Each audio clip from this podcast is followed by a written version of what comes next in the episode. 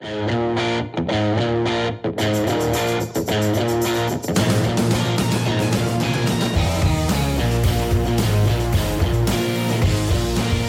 afternoon. Welcome to Lightshed Live with your hosts, Rich Greenfield, Brandon Ross, and Walter Piecyk. Very good imitation, Walt. I I think what I like best about Walt is that it's sort of that it's perfect for today because it's very soothing and That's what I was relaxing, which is Yeah. It was a which is sort of the mood we're trying to get into for a he- conversation about headspaces. We're trying to de-stress, relax a little bit. COVID's been very it- stressful. Get into your happy space. This is like last week, Rich, when you were trying to de- Rich was trying to de-stress on vacation, and then uh, on one of our calls, he said, "This is the best vacation ever. The Wi-Fi is great." Oh no. no, no, that Yeah, that is an exact that is an exact quote. I will I will admit to that. That was an exact quote from vacation last week. But I I was literally emailing back and forth with Sean on my vacation, so uh, he knows that was true. And I think he even he even texted me at one point. I can see you're really relaxing. So To, to which he Love it. responded with a, a picture of uh, of him on a jet ski. So that was the proof Yeah. he was actually on vacation. at least trying to be. That Yeah, was the proof. best. He did like 15 minutes of jet skiing so that he could throw an Instagram up and pretend he was actually on vacation. The only vacation that. Springfield has is when his wife takes his phone away, literally. but very few people know he also has an Android phone that he uses true. for experimentation. And then he just goes in the bathroom and texts all of us. That's so funny. so Um, funny. Okay, well, thank you all for joining us for the next edition of Lightshed Live. We're really excited to have Cece and Sean from Headspace, uh, Walt Piecyk and Brandon uh, Ross, my partners. We're we're excited to kind of dig into Headspace, and I want to start actually with Sean um, because I've known Sean. I think Brandon and I have known Sean for a really long time now, from sort of the early days of Headspace, and I thought. Just given that you're the the the, the long term veteran of this company, having seen all of essentially the, the capital raising throughout the company's history, I thought maybe it would be great to just start start about like as you look back on Headspace over your career there, how, how has the company changed? Like as you think about sort of the core mission and what you and Andy and the team were trying to build, what's really changed over that period of time that you've been at, at Headspace? Yeah, great question. Well, thanks thanks for having us. First of all, Rich, it's a, this is a real pleasure. So, um, so I think uh, you know what might be helpful in answering this question is just sort of a quick timeline of sort of you know when was Headspace started, when did I join, and sort of how has it evolved. Uh, so Headspace was founded in 2010 by Rich and Andy as uh, originally actually as an events business. It was an offline business where folks would buy tickets and they'd come to seminars, and Andy would, you know, teach them how to be more mindful. Um, and I think they realized, you know, after not too long that that was not terribly scalable. Um, and so they set about basically creating an app to effectively replicate the in-person experience. So the app was launched in uh, 2012. It was the first ever meditation app, and it was super simple. It was a singular journey where you would literally show up to the app and you would press play. There was nothing you could select. There was no topic you could select. You you did a session, you came back to the next day, you did the next session, and it was sort of preordained uh, after 300, and, and, and it was a 365 day journey. I always used to joke with the guys that uh, that was great for ease of calculating LTV because once you were done with 365 days, it was like, all right, we'll see you later. Good luck with the best of your, you know, with the rest of your life. Uh, but not so great for maximizing uh, said LTV. Um, so I, I joined in, in early 2014 and, and the product was still the same. We went about a sort of major redesign of the product in the in uh, July of 2014. Uh, when I joined, it was before we'd raised any capital. We were about a dozen employees working out of a small house in Venice Beach, California. There were no engineers, no PMs, no marketers. There was an intern kind of managing the books uh, the team was primarily sort of content folks and, and designers. So, you know, obviously there were a lot of gaps. Um, the, the sort of ex, the, the environment outside of Headspace was no one was talking about mental health, right? It was still uh, kind of a taboo topic. Meditation was niche. You know, that went for me too. When I joined the company, I'd never meditated. Um, and, and ironically, I think I had a, a lot of the sort of stereotypes that we worked so hard to, um, to kind of break down over the past, you know, six or seven years. Uh, but if you fast forward to today, obviously the Wait, product. Can I just stop you before you Sure. fast forward? when you say the stereotypes, maybe just step back and, and explain what you mean by that, because I think that's an important point. Well, I think people thought of meditation as sort of a spiritual activity. They thought of it as maybe a bit niche, maybe um, it had to do with religion. They didn't realize that meditation is to the health of your mind what working out and eating right is to the health of your physical body. Uh, and so it was not a it was not like a cool thing to do. It was not a mainstream thing to do. You know, if you meditated, you were almost viewed as a little bit, almost a bit weird. You know, it reminds me of of the amazing Phil Knight uh, biography, Shoe Dog, where he tells a story about kind of going jogging in the 70s and people would like make fun of you and say, Hey, why don't you get a horse? And it was like a kind of weird thing to do. And I think I still You know, think that that, was- way.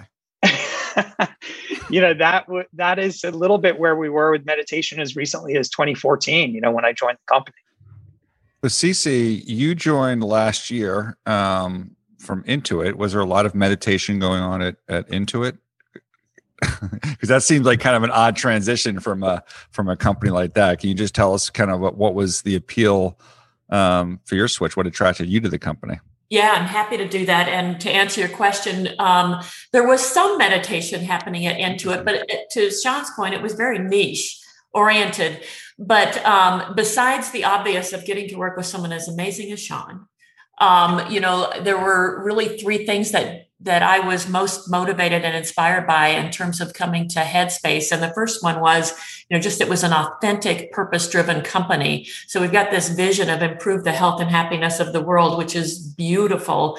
But the fact that it is credible expertise backed by science, where we do clinical studies to prove the efficacy of what we're doing to reduce stress, to reduce anxiety, and to improve resilience, that was number one appealing to me. The second part was the size of the opportunity. If you think about it, 46% of us will have a diagnosable mental health condition in our lifetime. Most of that is stress and anxiety. 60% of that goes untreated and undetected. Um, and, you know, if you then look at what's happening with the digitization. Are you profile? Are you are you profiling me right now, or I'm going to get to that. okay? And then, and, then, we- and then we're going to deliver some help to you. okay. But but if you then look at what's happening with technology, where we're digitizing healthcare, because one of the reasons it goes untreated is lack of access and cost. And so what we've been able to do is is expand the access at a very low price point and make these kinds of services available to everyone.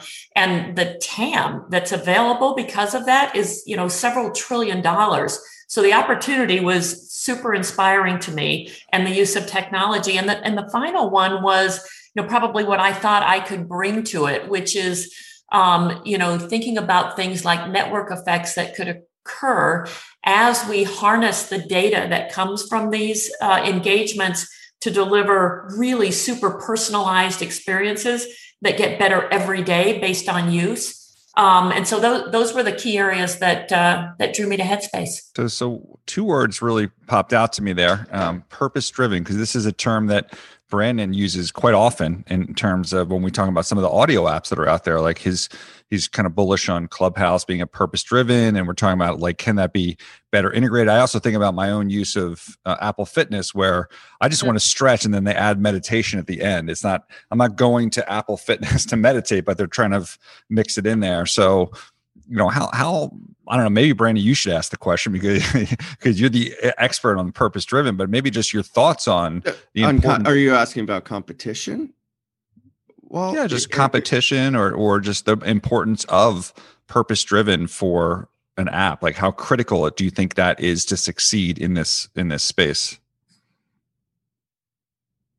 Are you asking me? I am. sorry, yes. sorry, I couldn't Yeah, tell yeah, you were yeah. asking Brandon. Sorry. Um, no, no. Um, um, I think it's super critical, but candidly, I think purpose driven in business overall has become more and more important. And I think next generations are finding that even more important. People want to work in a place where they feel like what we're doing is good for society.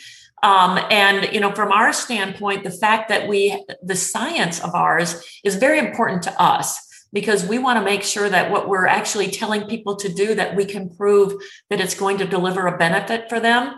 Um, but but i think there's plenty of research out there now that speaks to the importance of being a purpose driven organization. Yeah. and when you can put meat behind it with science it's very powerful. I think another question that walt might be asking is why shouldn't this be a feature of spotify as opposed to its own separate destination? Well, first of all, I think it's great. The more that this is talked about, the broader the awareness of what mindful living is. That's going to be the, the word I'm going to use right here mindful living, mental wellness. The more that's talked about, I think that's great. So uh, it's like when somebody asks about competition, I embrace competition because it expands. You have to think about this mental health um, was in the shadows. What COVID did was bring it to the forefront.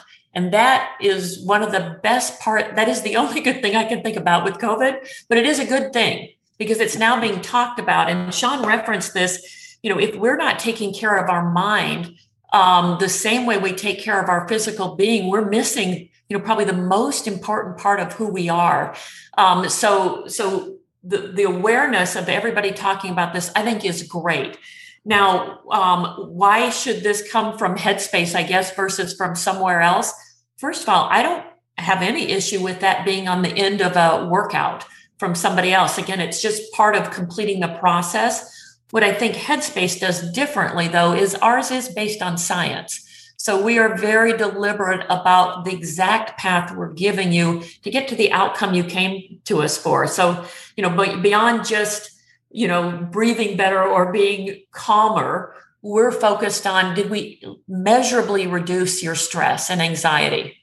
You just mentioned calmer, um, and we we were t- on the topic of competition.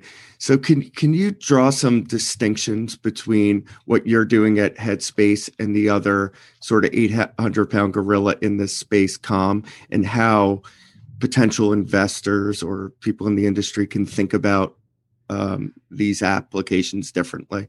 Yes, I, I can. And, and, by the way, I still support my comment, which I think competition makes us all better. It's yeah. super, super healthy. Um, and so I never also want to be talking about what someone else's strategy is because they should do that. So I'll speak to why I think ours is unique.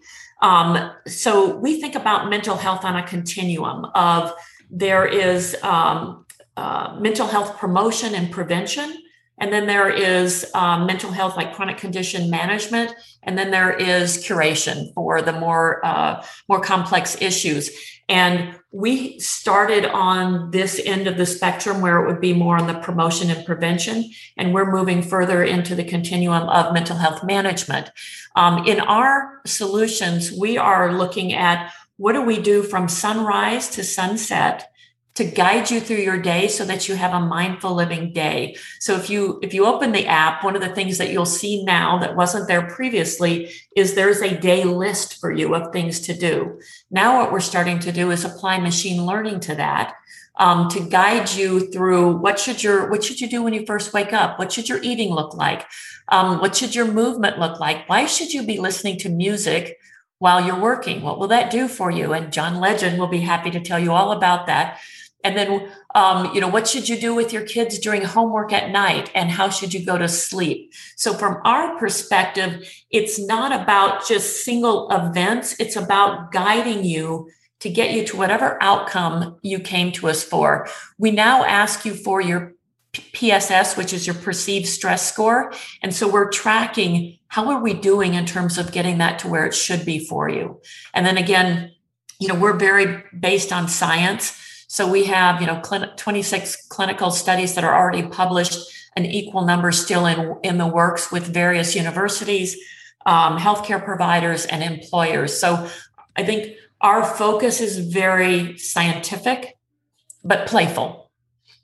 So, so I just people want, think about you as a meditation app, you're not really a meditation app anymore, even though that was your genesis. You're much more than that, guiding people through their entire day and helping them with their overall lifestyle. Is that correct? Excellent point. Excellent point. We've gone from meditation to mental wellness and health. And so maybe just explain for a second what that you know, give people who haven't used it because I, I as much as I'd like everybody who's listening to download the Headspace app and try it out for people that have not done it maybe just give people an understanding because obviously if you just try it as a free user you're really just getting sort of the traditional meditation that goes back to the early days of of what you know Sean was talking about before. But could you maybe elaborate a little bit on what you're trying to explain what sort of the answer to Brandon's question about the the the, the entire day? What does that look like versus the traditional experience that you're providing that's included now with your subscription yeah, yeah. Um, uh, so if you, you're exactly right, if you just are looking at the free experience, you're get, getting some basic meditation, which is you know good training for people on what does meditation look like. But if you're using the full app, especially as we've released it now, um, so we have so much content, ridiculous amounts of content in a good way. What we needed to do was take that content and start to deliver it to you in a way that makes sense for you specifically. So, you know, Brandon wakes up in the morning and there's going to be a wake up message and it's a story. Um, and Brandon can listen to the story. Then there's going to be a recommendation on Brandon breathing and when he should be breathing. Then it's going to suggest to him, you need to get some movement. And you typically like to run on the Nike app, you know, here, you know, go to the Nike app, which we partner with Nike for runs or whatever it is you choose to do. You're going to get some exercise and then you're going to be thinking about what you're going to eat. And so you might say, I need to be more mindful about what I'm eating. And you're going to go through an experience on here's some tips on how to think about that. And then you know you've got kids at home and you've got to get them working on the homework and you're going to get some um, prompts on here's some things you can do with your kids to get through the homework period or you may be having some stress at work and there'll be a pack that you can listen to that will help you with that. And then at night you may want to listen to a sleep cast uh, and that that puts you to sleep. But you'll get a stream of things that that suggest to you do this and then we'll learn from it based on what you select and how you rate it.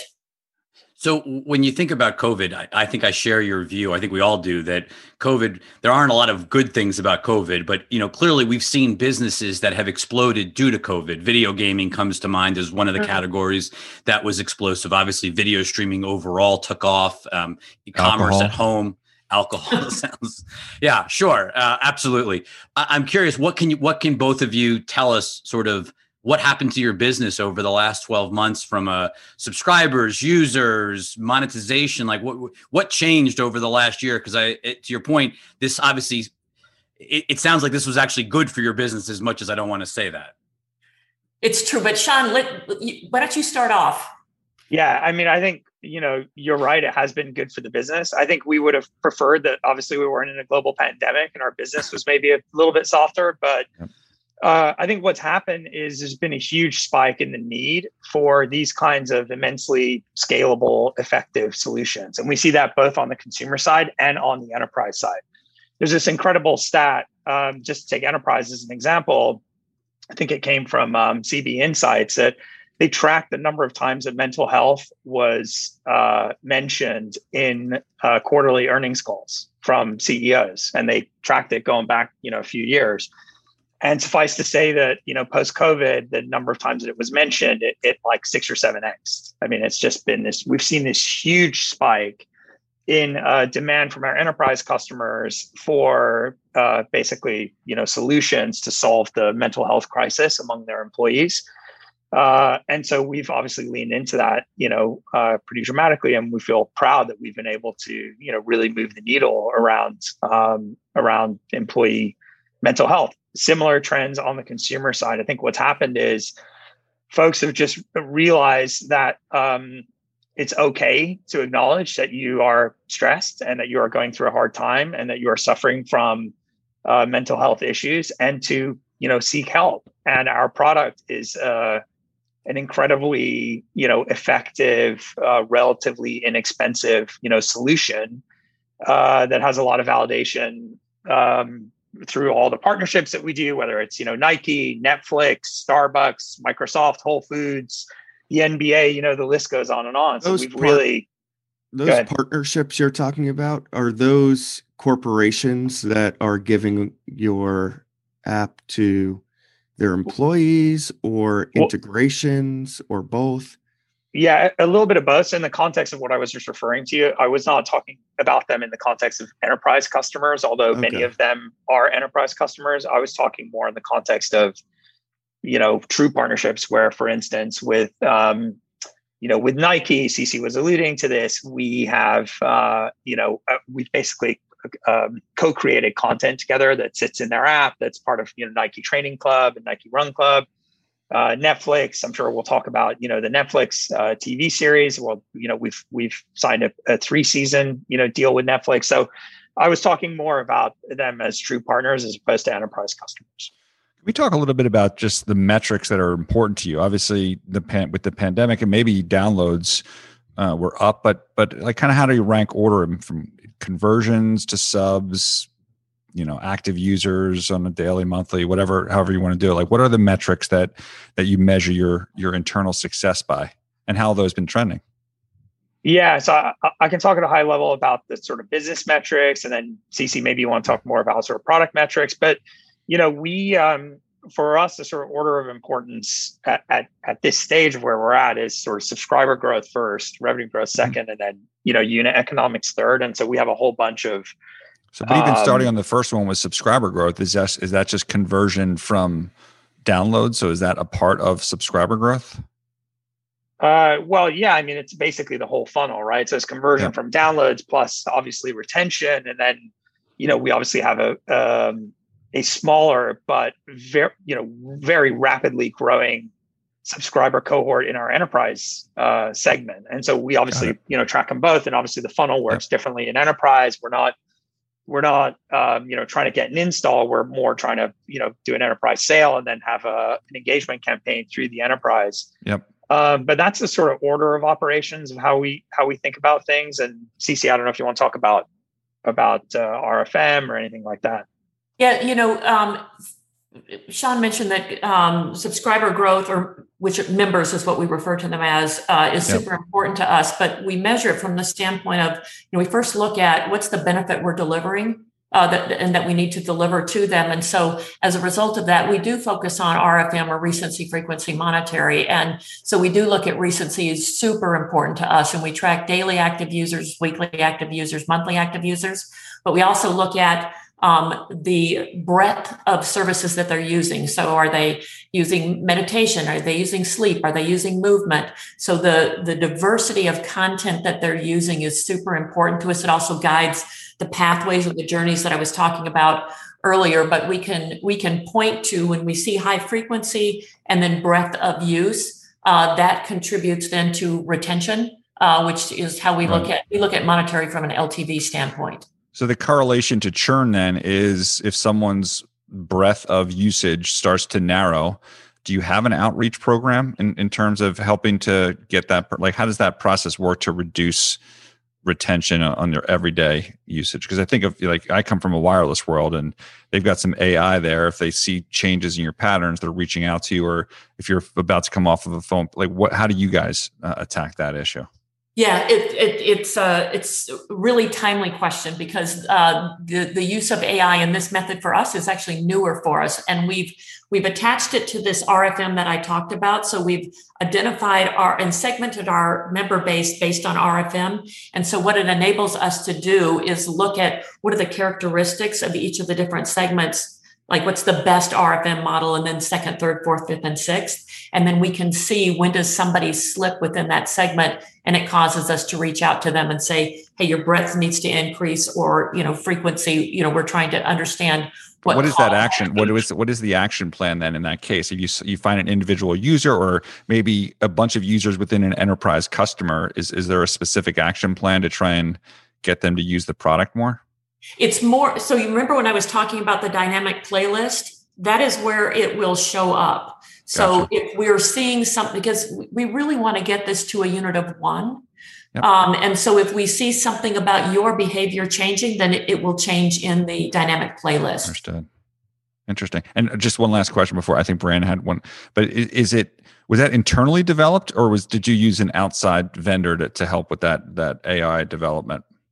We are we're actually partnering with the University of Toronto um, in helping us to deliver them, but they are they will be owned models by Headspace. Got it.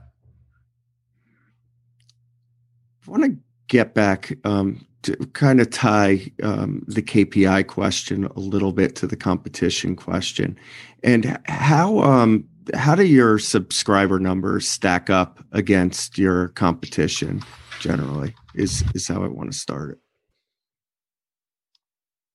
Well, I mean, obviously, uh, you know, our sort of classically defined competitors are also private companies, so it's hard to do apples to apples comps, and you can look at you know third party uh, services like App Annie, et cetera, to try and you know triangulate, which obviously we do. But yeah, I mean, I think um, I think it also depends on how you define the competitive space. So you know, we've talked about Calm. Yes, they are a competitor. I'd say more so on D2C. I think in enterprise, um, there are other um, uh, kind of mental health solutions that you know we track. So we we sort of take a I'd say a fairly broad you know view of competition, and I think that you know we feel really good about how our business stacks up across you know all stages of the of the funnel.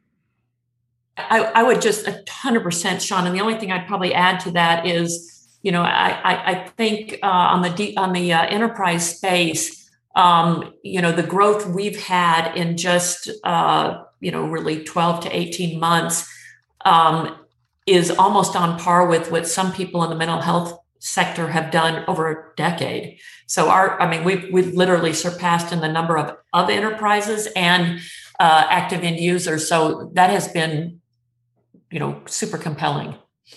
So can you just yeah, give us a sense of what what what the size some of these key metrics like what is the size of the customer base how is what's the churn rate look like and you know what's the average life of the customer and anything that you're willing to share would be awesome. Well, you know, we don't disclose the the, the sort of minutia of the funnels. We don't disclose retention rates, et cetera. I mean, what I can tell you, we started we started the conversation around sort of how has it evolved, but I think I talked about what it looked like back then, but not what it looked like today. So let me. We, we did cut you off, so that's fair. I no, that's okay. Off, so. That's okay. That's okay. But let me let me sort of paint that picture a little bit. So if you if you rewind sort of where we were, and you know when I joined in 14, obviously I mentioned no, you know we hadn't raised capital. We had a lot of gaps just in terms of capabilities. Obviously, fast forward today, we talked a little bit about, about the product evolution. It's evolved significantly. Well, it's evolved from basically a singular uh, sort of meditation journey into this multifaceted, kind of comprehensive mental health and wellness uh. And we've talked about the sort of subcomponents of that. We've talked about the brand evolution. So it went from no one had really heard about it to today.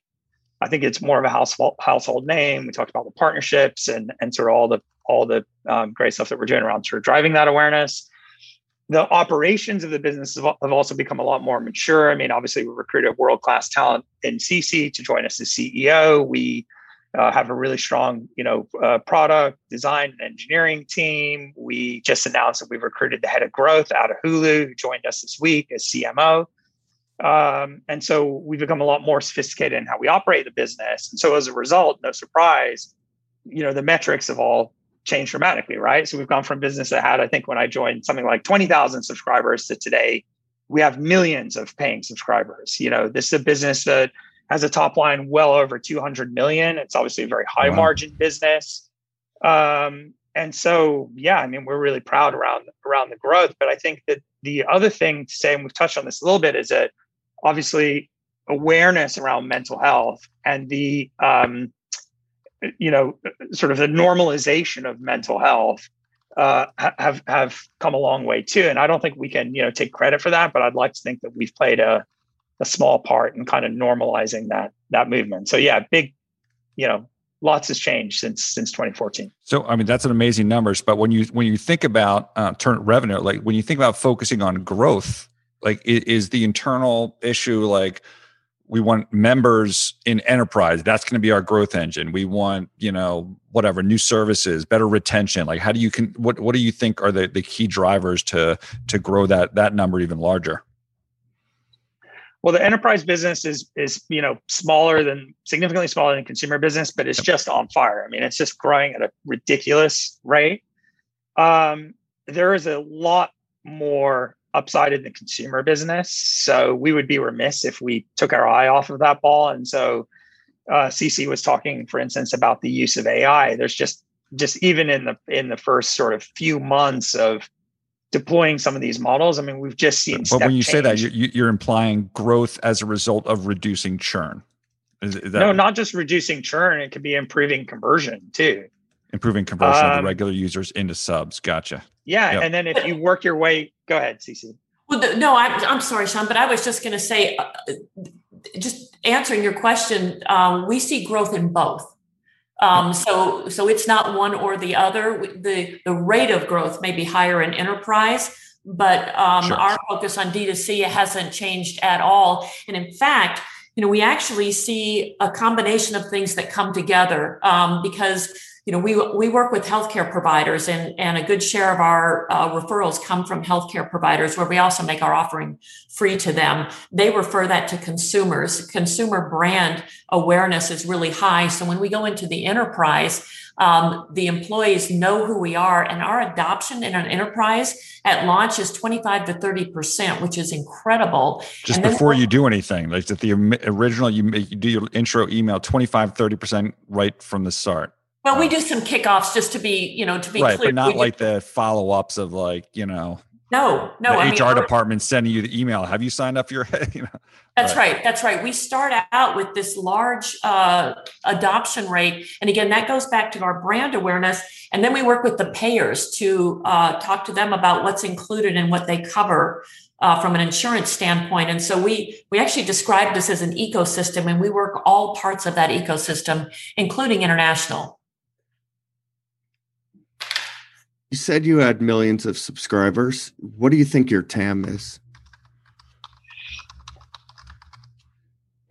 The Do you want market to take that? Is it Yeah, a- well, the market overall. So, you know, as I described this continuum, the market overall in mental health is trillions, so several trillion. Um, and so, you know, the opportunity for us is it's enormous. And so, uh, which is why we're so excited. It's also the reason that we felt the need to bring in some, you know, world class talent that is used to growing at that scale. But it's it's enormous. And maybe just to tie into Brandon's question on kind of US versus global, how global is Headspace? I mean, it, it seems like this, you know, is it localized in 50 countries? Like, where, where are you on that global journey? So yeah, it's um there, there's a couple things to think about here. There's we may be utilized in you know a hundred plus countries, but some of that just naturally happens. Um, and we are and we've got language considerations uh, where we've we've uh, converted the language in. Is it six now, Sean? Uh, five, five, five in five countries. But what we've found is just as important is that we have localized content and localized voices, not just language, but literally people that they know from their country. And so that's what we've started to that's what we've started to do and, ha- and have launched. And Rich, we're you know if you look at us today, But, but, I, but is it fair to say that the vast majority of users are still domestic, or is that an incorrect assumption? half of about half Uh, of our users are international. Got it. That's right. Yeah, with with uh, with a preponderance in um, Europe, obvious you know for obvious reasons. Um, but we're uh, you know we're in the process of exploring our other countries as well. I, think, if you look at, I was just going to say, if you look at um, penetration rates in countries that sort of look and feel like the U.S., so similar socioeconomic, you know, demos, and you look at sort of what's the smartphone population and what's our install base in those countries, and then you compare that to more mature markets like the U.S. or the U.K. You know, in a lot of these markets, there's sort of 10x room for growth just to even get to the parity, just to even get to, to parity of where we are in the more mature markets before you uh, before you start thinking about sort of pouring a bunch of marketing dollars, et cetera, in there. So a ton of upside international. Maybe we can just level set our audience really quickly. Just can you just kind of go through what is free versus what's paid for, and then and then in, in order to increase conversions, have you tweaked that at all in terms of taking Yes. stuff away from the free to, to and what was successful versus what wasn't? So if you could just Yes. kind of give us that holistic look at how that how that works. Thanks.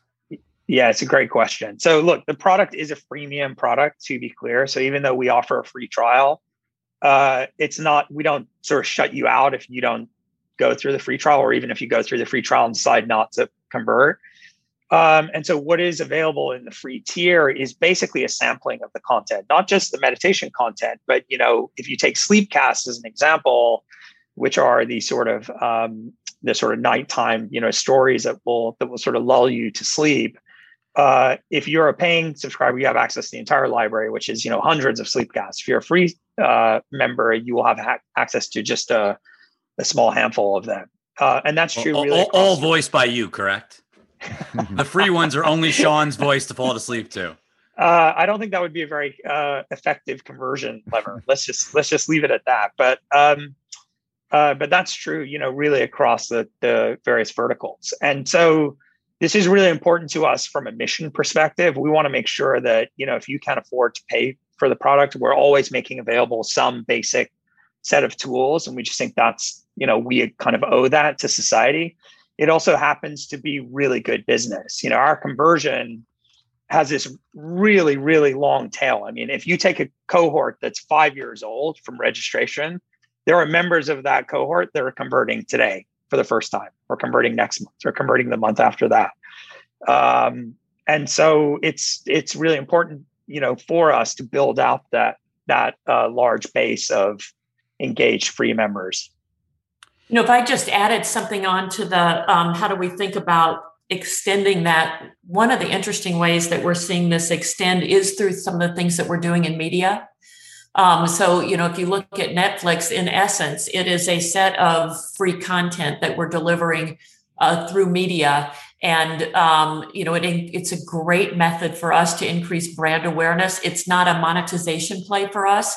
Uh, you know, it, it's uh, you know they cover the cost of the of us producing the content, so it's incredible marketing with somebody else telling our story, um, and so that is a it, it is also a way to open up the understanding of what mindfulness looks like. And Sesame Street is the same, which is geared just towards youth, um, but but those are those are channels that also deliver free content. So when you think about sort of the the marketing funnel of how you do this, uh, I want to really dig into the marketing end of this. Like, what's the core pitch? Like, is it does it start with meditation? Does it start with like sleep for certain people? Like, how how do you think about how you market to that? You know, obviously the the billions of people that you believe need this in their lives. You have only a few million subscribers, and I'm not saying that's a negative, but I'm saying obviously there's a lot of runway ahead of you. But like, how do you position the company for a new user? And then I want to get into sort of sort of the specifics of how you actually do the marketing. Yeah, um, and this is an area that is has evolved for us just in the last uh, last half of this year. So um, we've changed the tone away from meditation, which is such a great point that you brought up, Rich, because that is what everything would have said before. To now, we're talking more about taking care of your mind, taking care of yourself. So those are the messages that go out there we will be very specific based on what campaigns we might be running. So, for example, you can imagine with sleep uh, launching with Netflix this month, there's a lot of material out there on sleep. So that would make sense. What we're what we're now doing uh, is targeting the message once you come to the app based on why you came to it. Whereas previously, you would go through the same process no matter what reason you came to the app. Now, if you came because you clicked on something about sleep, you will see an onboarding uh, pathway that is about sleep. If you came for mindful eating, you'll see that pathway or movement or music. Um, so we're now able to guide you based on why you came to us. And then once you're in there, I'll revert back again to then your experience will start to show you this daily journey. And, you know, I, I guess one of the, I think a lot of the people listening to this are aware that sort of app marketing is about to change pretty notably. And you live in a world where I assume, you know, when I talk to direct to consumer brands um, like yourselves that have apps, everyone sort of says the gold standard is Facebook and Instagram and, you know, things like Snapchat and Twitter and TikTok. Like they're all, they're all working better than they used to, but you know app installs are sort of the way to you know marketing on app installs is sort of the how most companies drive their business Apple's about to put in some very major changes and would sort of love your view on what does that mean for headspace in 21 and 22 and are you prepared and how do you think how do you think it's going to affect you you know but before we jump right into that if i could just add one quick thing sure. sean which is um, you know when we think about marketing and one of the things that's really great for headspace is um, the number one thing the best way for marketing is word of mouth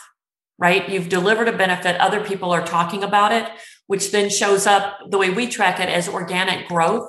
And for us, organic growth, word of mouth, that is actually the strongest lever for brand awareness for us. And, and most of our, uh, our most of our customer growth comes from organic. So that's a really good place to play. Having said that, we also do paid marketing for sure. And so Sean, go ahead on, on the question about Apple. Yeah, I think it's a great question. So, look, with the upcoming IDFA changes, I think it's still too early to tell. Um, I think the good news, as CeCe is saying, is look, the majority, even at this scale, you know, where last year our products downloaded tens of millions of times, the, the majority of that top of funnel is organic. We don't pay for it. So it's driven by word of mouth, it's driven by PR, it's driven by people just organically talking about it.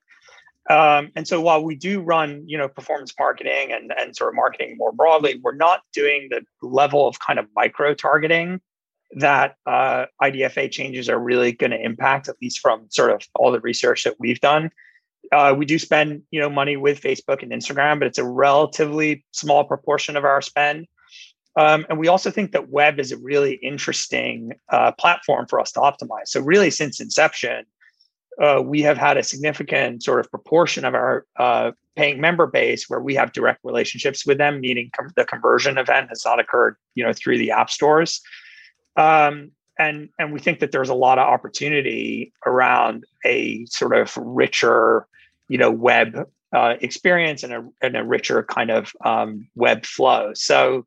Uh, and then the only other thing to say is, I guess, you know, B2B is obviously a big, you know, growth lever. And, and there, obviously, acquisition has nothing to do with, uh, you know, uh, IDFA or, you know, Facebook advertising. So I think it's a great question. Uh, I think it's still too early to tell. You know, at the end of the day, we'll be learning like, you know, like everyone else. And we certainly, you know, don't have all the answers yet. But our initial assessment is we don't think it's a, you know, huge threat to our, to our growth.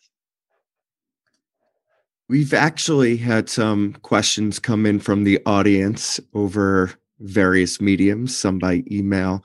Um, if you want to ask a question, please just type it into the chat and we'll try and get to it. Q&A. Um, but or in the Q and A. But the first one that we got, um, I just wanted to read to you guys says, Headspace gave away subscriptions for free in 2020 for COVID. What kind of conversion into paid subs has the company seen so far? Uh, well, we gave it away for for free in 2020 as part of COVID. First of all, because we felt it was the right thing to do. So specifically, I think the question is talking about we gave it away to frontline uh, healthcare workers, not just in the U.S. but in Canada and the UK and France and you know a few other countries. And then we gave it away for free to the unemployed. Obviously, you know that was uh, a huge economic hit uh, to our nation, and we felt like that was the right thing to do. Um, we've only recently sort of pulled back from that as the economy has you know started to recover, and so we we you know we don't disclose kind of what conversion looks like for that. Um, but it was not the it was not the sort of point of the exercise, I guess.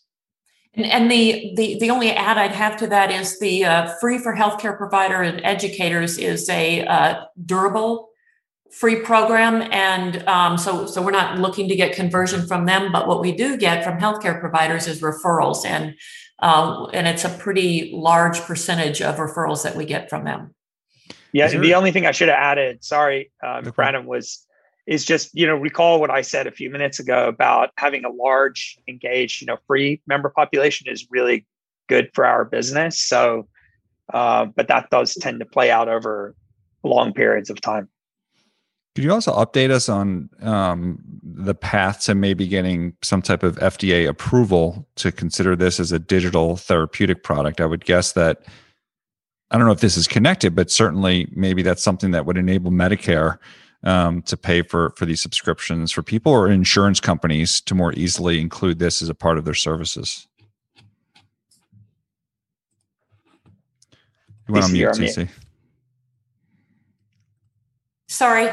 Um, so right now we don't have a definitive plan on getting FDA approval for this. There's a lot of uh, a lot of efforts that go into that, and so it's not the priority that we have right now. As we talked about the health continuum, uh, the further we go down that health continuum, that will start to be something that's more important for us.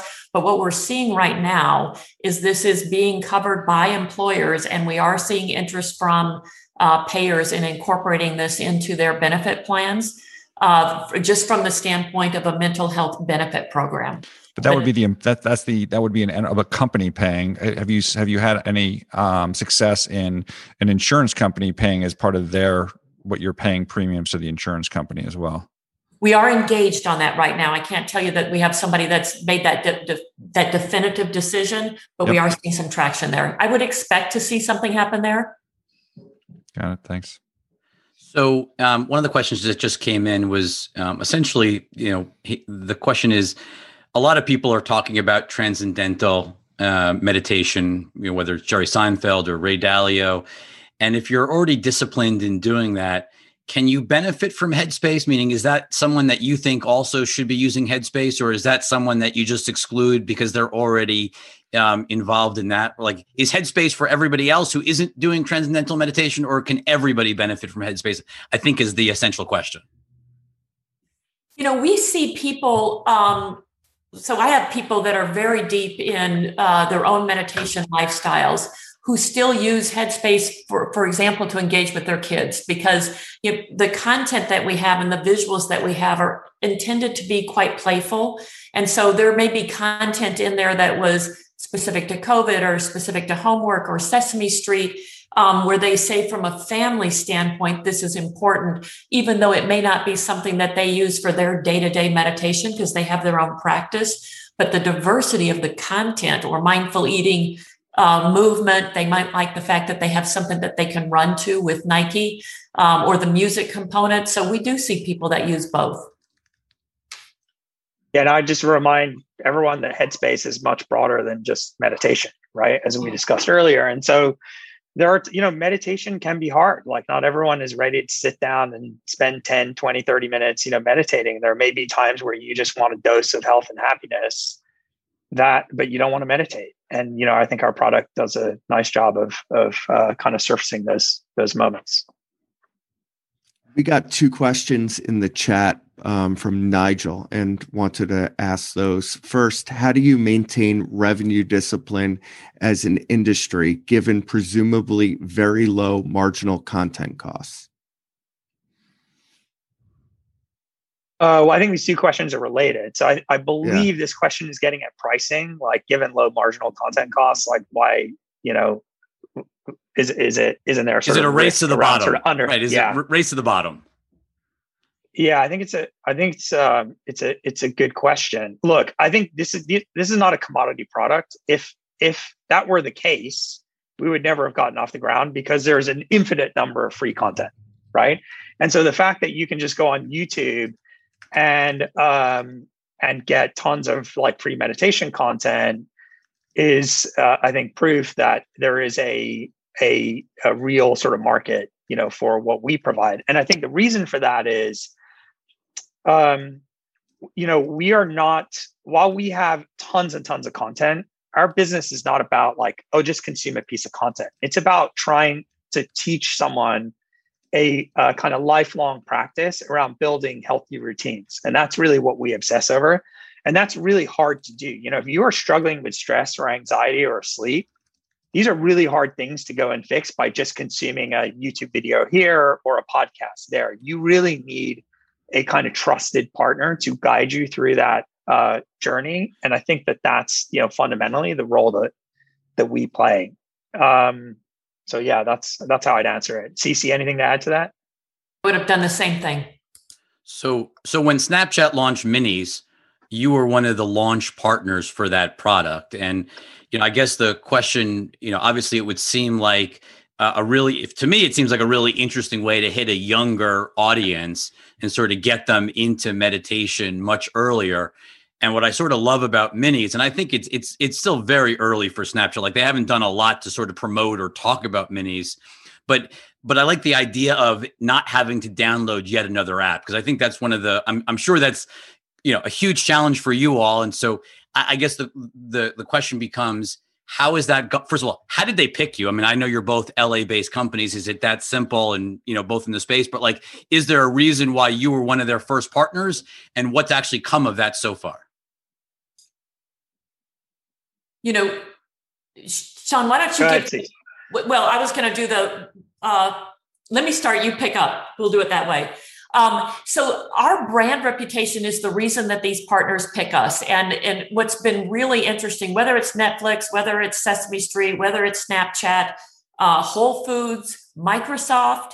Um, so all of these have reached out to us and said, I'd like to have some content in our platform. And they do it because of the brand reputation. And it's, it's really interesting. And from our standpoint, Again, all this does is increase the exposure of the brand, which we think is great. Sean, if you want to talk about what's happened with the, uh, I don't know if we share the metrics on the Snapchat results. I don't.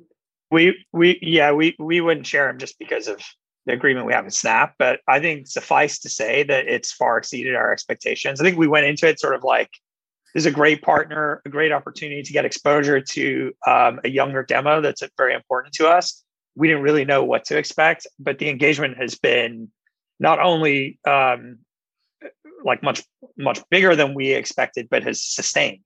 So it's not like a it wasn't like a big spike when they launched and then it kind of dropped off. It has it you know we've seen sustained engagement there. So really really happy with that partnership. And, and obviously the the obvious follow up to that is have they converted have you seen a meaningful conversion of people from a mini on snapchat to downloading your app and actually subscribing it's difficult to track that is the honest answer. Um, but again the, the sort of goal with that demo is not necessarily to get conversion. You know at, at, at inception it's to um, get folks heavily engaged in our platform who, who will be future uh, paying members of the service. So when you think about netflix and igtv and all the things that CeCe was going about these are all i mean I, t- to me and i know you know you're sort of going to laugh as i give this example but i sort of think about what barstool has done for penn gaming and sort of the logic behind that acquisition of sort of tying content um, and trying to lower the customer acquisition cost by using content as essentially turning advertising or marketing into content itself. It, it feels like that's sort of what you two are building is like saying instead of going out and buying ads and buying app installs and all of that, we're trying to build our own content engine to be our acquisition funnel. Is that a reasonable like way to think about what you're doing? I think it. I think it is, um, uh, and and increasing awareness of the category overall. So we see our, you know, again, very purpose driven company. So we're trying to increase awareness of it overall. And as a result of that, we increase awareness of our brand specifically. Absolutely. And as I mentioned, it's just such a great method for improving brand awareness because someone else is telling the story.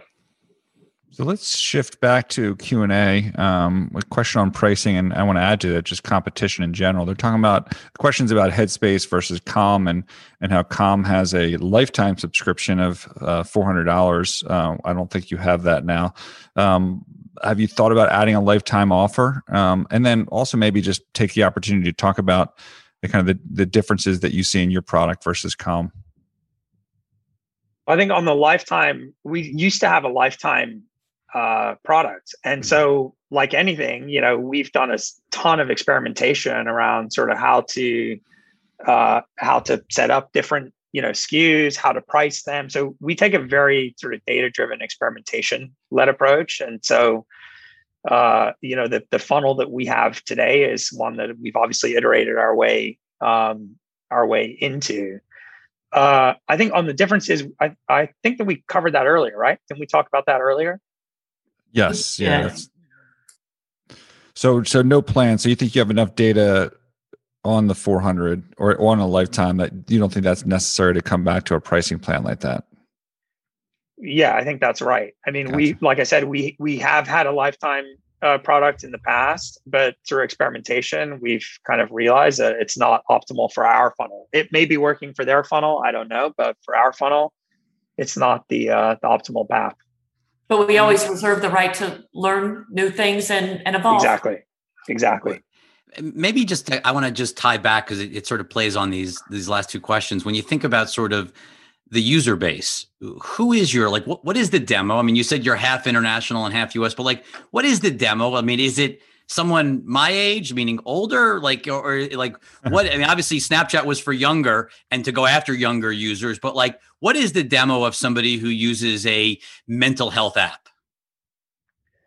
Well, for our demo, I mean, we've got a pretty it's got a remarkably even distribution from age 18 to 75, slight over index in um, millennials. So, Rich, you might be contributing to that.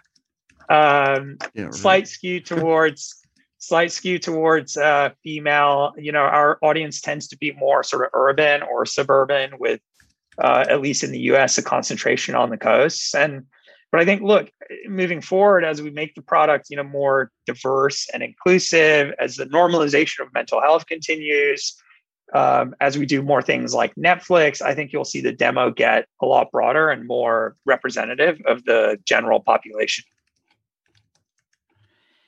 Maybe just, um, you know, we've touched on it a few times, but we haven't really dug into it. Headspace for work and Headspace for education how do those businesses actually work? Like obviously you're not the consumer is not actually or the the user is obviously not paying directly. How does it actually like how do you market it? Like are you going do you have a whole sales force that's going out calling on enterprises? Is it incomings only? Like what does that business look like and how do you manage it? Yeah, I'm, I'm happy to take that one, Sean. Um, in the, the enterprise space, uh, we segment the market into small business, mid market, and enterprise. Uh, so think of it as B2B, and those are the segments within there. On the um, on the on the small business side, it's more incoming with some lead gen that takes place, but it's more of a self-service type model. And then on the mid market, we have an inside sales staff that does that covers that. And then on the enterprise, we literally have enterprise grade salespeople that are used to dealing with and calling into the C suite of those organizations, mainly because you know the complexity of those sales but also the size of the employee bases. And most of those have global footprints. So when we're going in and selling a global company, uh, enterprise company, we're literally looking at what do we need to do for all of the countries that you serve. Uh, and then the employer is covering the cost of that uh, deployment. An education, um, it is, uh, you know, I'd actually like to share a little bit about what we're what we're planning on education. So we make it free for educators today um, for for all the right reasons. Um, but our and, and just to be clear, so if you're a teacher, you can download and use this app for free right now. Yes, correct, correct. And and our goal is, uh, and this is going to take us some time to get launched, but our goal is to actually change behaviors in the next generation so that they make mindful living much more of a habit. And so our goal over the next few years is to make it free to everyone who's under the age of 18. Um, and and that way we think we could. And if you think about it, if we could get that incorporated into classroom curriculum, um, you know, and we teach better habits on our youth, you know, we think that's part of our responsibility for giving back to society. So let's hit. I think we have basically a minute left. Um, maybe a good way to end it is is again. Um, you already mentioned a pretty impressive revenue number. Do you have a a longer term target to get to I don't know, 500 million by 2025, a billion by a certain time frame? Well, like what are your long-term um, kind of targets in terms of well, I would look at revenue, but um, maybe you consider something differently. But it seems like a lot of the comps in the market are trading off of multiples of revenue. So, and it's you know good margin business. So, yeah, I, I don't think we're ready to disclose it, Walt. But uh, I think suffice to say that you know we have really aggressive growth goals and these are not kind of pie in the sky goals these are goals where you know we've had sort of multiple iterations of a model underneath them that our senior leadership team signed off for signed off on that we've presented to our board that our board have kind of given us feedback on and ultimately approved as a, as a five year plan. So um, yeah we're really excited about about you know the future and, and where we're headed. And maybe just to tie in to put a, a, you know kind of wrap this up like when you think about sort of that long-term plan has it changed meaningfully in the last nine months because of what you've seen? I mean, you know, CeCe sort of mentioned sort of like the normalization or that we all need mental health after this incredibly fucked up year that we've all just been through. I probably shouldn't have said that, but, uh, but like it, it was, I think that's the best word for what this past year has been for all of us. And so has it dramatically altered? Like, has your trajectory gone, whatever it was, like, you know, is it, has the curve changed dramatically? Yeah, I think the the opportunity has certainly uh, ramped dramatically, and you know we are all about you know seizing that opportunity and and uh, and and and winning. So you know that's that's what we're focused on. Okay. Look, we've loved having you. This is, uh, I think, everyone. If you haven't downloaded Headspace, everyone should download Headspace. Give it a trial run, um, and um, we'll hope to have you back in the future and talk about your continued progress and growth. And CeCe, Sean, thanks for doing this. Yeah, thank you for having us. Thank thanks you. for having us. All the best.